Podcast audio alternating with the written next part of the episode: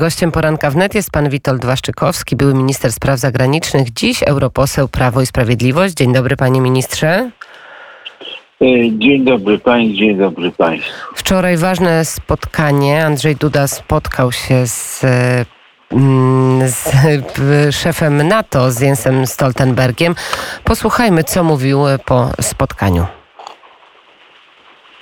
Najlepiej byłoby, gdyby to były siły jak najbardziej międzynarodowe w tym znaczeniu wewnętrznym Sojuszu Północnoatlantyckiego, więc liczę, że będzie tutaj gotowość ze strony państw członkowskich Sojuszu do tego, aby rzeczywiście swoich żołnierzy w ramach tego wzmocnienia wysyłać. Dzisiaj polscy żołnierze właśnie w ramach takiej obecności Sojuszu na wschodniej flance są obecni na Łotwie. W ramach Enhanced Forward Presence również są obecni w ramach Tailored Forward Presence w Rumunii. Liczę na to, że państwa członkowskie taką decyzję w najbliższym najbliższym czasie podejmą, że to wzmocnienie będzie.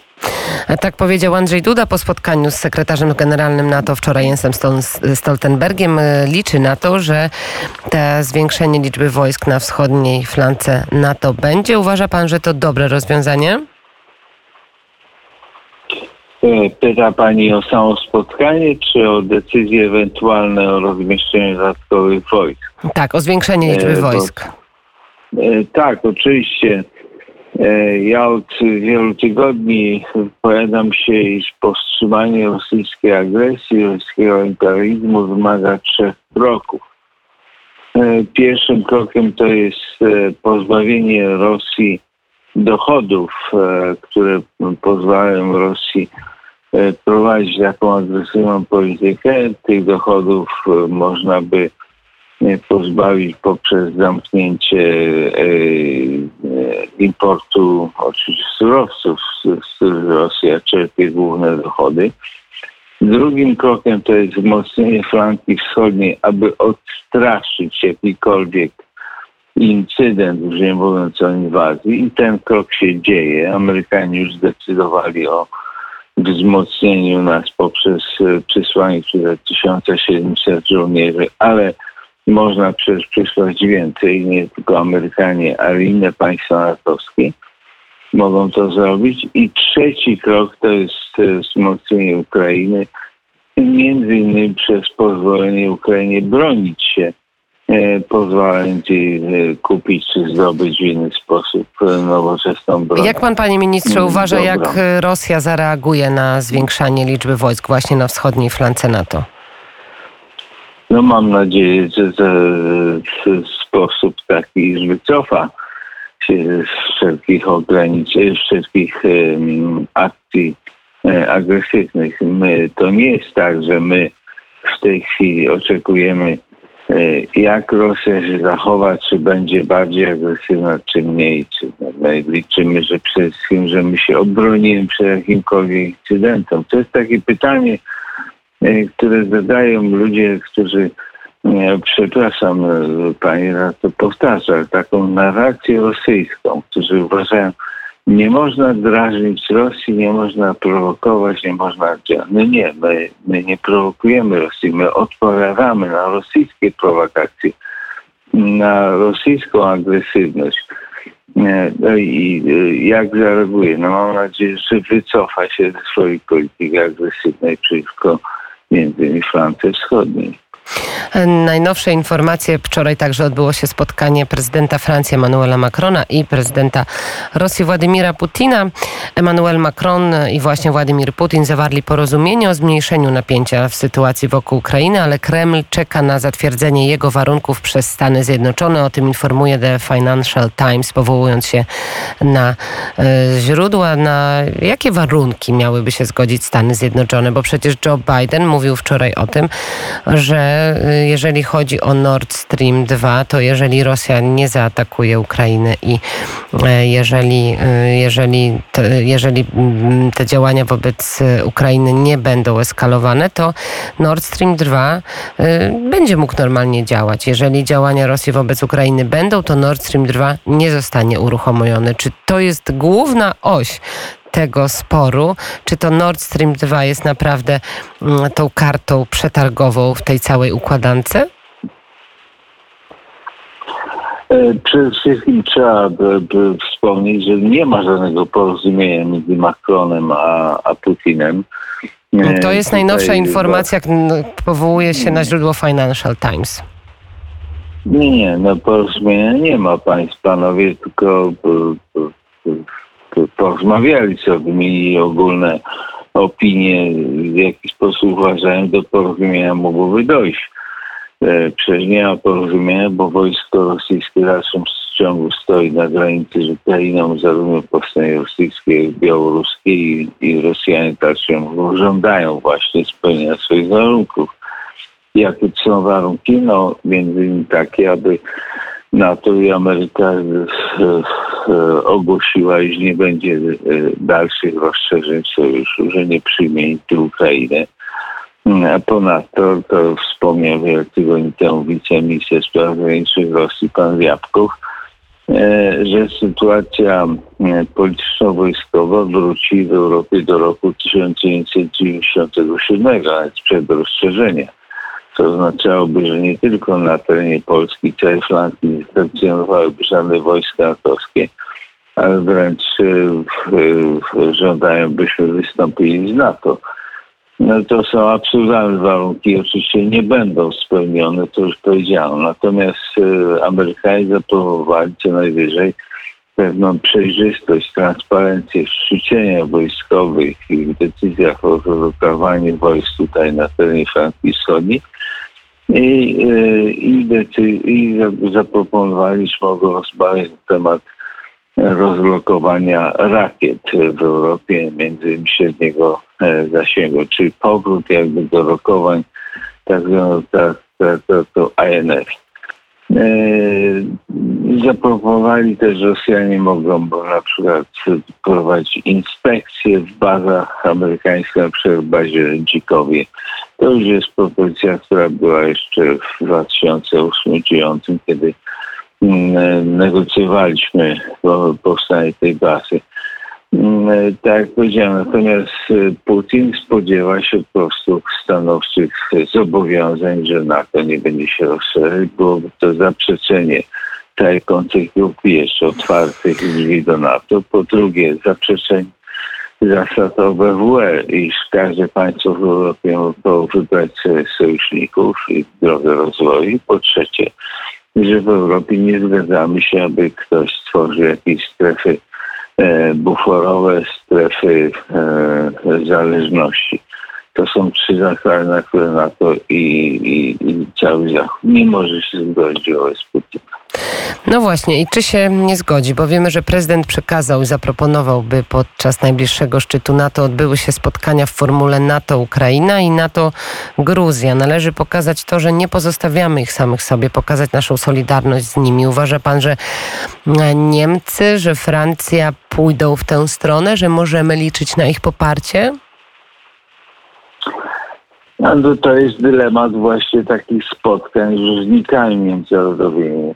No, e, Stoltenberg o tym nie decyduje. No i to jest pytanie, czy na przykład spotykać się, czy prezydent powinien się spotykać e, ze Stoltenbergiem, e, formalnie sekretarzem generalnym NATO, z panią Ursulą von der Leyen, która jest komisji, szefem Komisji Europejskiej i tak. To są urzędnicy międzynarodowi, którzy wykonują decyzje pewnych gremiów tych instytucji, natomiast oni tym nie decydują. No ale dzisiaj, panie ministrze, tak. Andrzej Duda spotyka się w ramach trójkątu weimarskiego właśnie z kanclerzem Niemiec Olafem Scholzem i prezydentem Francji Emmanuelem Macronem. Czy to jest dobry kierunek? Bo jak wiemy, ten no. trójkąt weimarski nie działał przez wiele, wiele lat. No właśnie, Został reaktywowany. Państwa członkowskie, decyzją państwa członkowskie i te, te spotkania są ważniejsze niż spotkania z rzeźnikami międzynarodowymi. Spotkania z rzeźnikami oczywiście służą temu, aby komunikować pewne stanowisko polskie, pewne oczekiwania, natomiast wiadomo, że Stoltenberg nie zadecyduje o większej obecności NATO czy pani Ursula von der Leyen.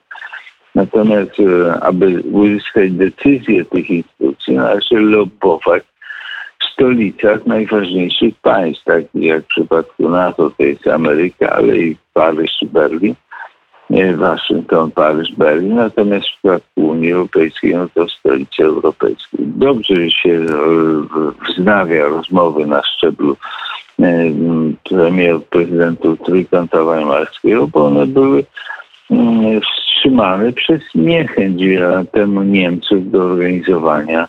Niemcy uznali, że formuła tego trójkąta się wyczerpała myśmy liczyli, że ona będzie ważna, że będzie to ważne gremium podejmowania decyzji właśnie Unii Europejskiej. Natomiast Niemcy nie chcieli nas traktować jako partnera do współdecydowania o e, kierunkach rozwoju Unii Europejskiej. Zobaczymy, czy zmienią w tej chwili stanowisko. A jak pan się od... Czyli czego pan oczekuje, panie ministrze, po tym dzisiejszym spotkaniu Trójkąta Weimarskiego? No, biorąc pod uwagę sztywną e, postawę Niemiec, e, można powiedzieć antyukraińską, niechęć do wsparcia Ukrainy e, poza symbolicznym szpitalem i paroma tysiącami hełmów, no to nie oczekuję, że zresztą nie, nie było takiej zmiany też w Waszyngtonie, kiedy Scholz, kanclerz Scholz spotkał się z Bidenem to tam wtedy Biden zagroził tym Nord Streamem, że jeśli Rosjanie ruszą, to nie ma mowy, żeby Nord Stream 2 został uruchomiony. To jest jeden z elementów, oczywiście kart przekazał w zasadzie jeden z elementów sankcji na, na, na Rosję. Ja jestem bardzo ciekawy, czy stanowisko e, kanclerza Scholza w jakikolwiek sposób będzie ewoluowało E, czy, czy on jednak podejmie jakąś decyzję, aby ten trójkąt był e, no może ciałem, który będzie częściej się spotykał, przynajmniej w kwestiach konsultacyjnych. No nie przypuszczam, by zmienić swoje stanowisko na bardzo na antyrosyjskie i pro. Niestety Niemcy jak do tej pory nie zmieniły swojego stanowiska i współpraca z Rosją, a szczególnie możliwości uzyskania dużej ilości gazu.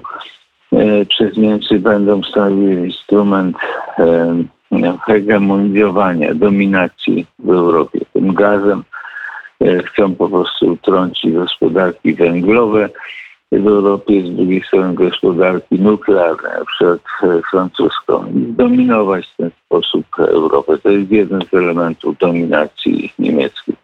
Ciekawe, jak będzie się tłumaczył pan Scholz właśnie prezydentowi Dudzie tych swoich planów. No to są plany, ale także fakty. Nie będziemy dozbrajać Ukrainy. Zresztą większość Niemców myśli podobnie, zapewnił Olaf Scholz. Rząd federalny od lat utrzymuje stały kurs polityki rozbrojeniowej, więc my mamy jasny sygnał, jak ta polityka wygląda dziś. Wspomniał Pan o tym, że może coś się zmienić, ale to stanowisko e, jest e, niezmienne od wielu, wielu lat, jeżeli chodzi o Niemcy. No i to jest stanowisko błędne oczywiście, dlatego że oni stawiają na współpracę z Rosją. E, są, kierują się tutaj pewnymi mitami, iluzjami. Mitami, że z czasem na tej gospodarce rosyjskiej będą więcej zarabiać, e, że ta gospodarka się rozwinie. Tak nie jest, bo więcej zarabiają na współpracy z Polską z Rosją. Mało kto o tym wie, że wymiana handlowa polsko-niemiecka jest większa niż niemiecko-rosyjska. No i drugi mit czy iluzja to jest myślenie, że wciągając coraz więcej Rosję w współpracę z Europą, będą mm, tą Rosję w jakiś sposób europeizować, cywilizować, że ona będzie nabywać standardy europejskie. Nic się nie dzieje, to wręcz przeciwnie, to Rosja korumpuje polityków europejskich. Przykład Schroedera i innych jest znamiennych i to Rosja psuje standardy i życie polityczne. Dobrze, panie ministrze, to, to, to, jest, e, to są informacje, które wiemy, że Rosja używa różnych instrumentów nacisku, ale jaki mhm. scenariusz przewiduje pan e, w tej sytuacji? Czy Rosja e, po prostu straszy Ukrainę, straszy NATO ingerencją wojskową i chce osiągnąć cel no, związany z Nord Stream 2? Trzeba więcej powiedzieć, że Rosja szantażuje Ukrainę i, i resztę mm, Europy. Mm, to zależy w tej chwili od kalkulacji mm, Putina. Jeśli uzna, że reakcja świata, reakcja Zachodu będzie niewielka, Biden wspomniał kiedyś, że przypadku małej akcji rosyjskiej to może być mała kara, w przypadku dużej oczywiście większa, jak wstrzymanie Nord Streamu, ale innych sankcji poważniejszych. Więc Rosja przekalkuluje co się opłaca, jakie są koszty takiej operacji. Po drugie, Putin musi wyjść z tego z twarzą. On już wiele tygodni szantażuje, trzyma wojska, to jest kosztowne i on musi w jakiś sposób wyjść z jakimś zyskiem. Mniejszym problemem byłoby zajęcie Donbasu, bo ten Donbas i tak już jest w rękach rosyjskich e, separatystów i rebeliantów. Ale zajęcie Donbasu, oderwanie go od Ukrainy spowodowałoby, że ta koncepcja polityczna podziału Ukrainy na autonomiczne e, regiony i federalizowanie tego państwa, co spowodowałoby osłabienie rządu centralnego w Kijowie, upadła. A więc e, no, tu zależy od kalkulacji. Putina, co mu bardziej się opłaca, co on uzna za zwycięstwo które pozwoli mu ogłosić to zwycięstwo w kraju i pokaże, da, da mu zachowanie twarzy. Zobaczymy, jak e, dzisiaj wyniki rozmów w ramach Trójkąta Weimarskiego. Dziękuję bardzo za ten głos. Pan Witold Waszczykowski, były minister spraw zagranicznych, a także europoseł Prawa i Sprawiedliwości, był gościem poranka wnet. Dziękuję za rozmowę. Dziękuję za zaproszenie. Dziękuję. Dziękujemy bardzo. A teraz Ray Charles z nami, a za kilka chwil już studio olimpijskie.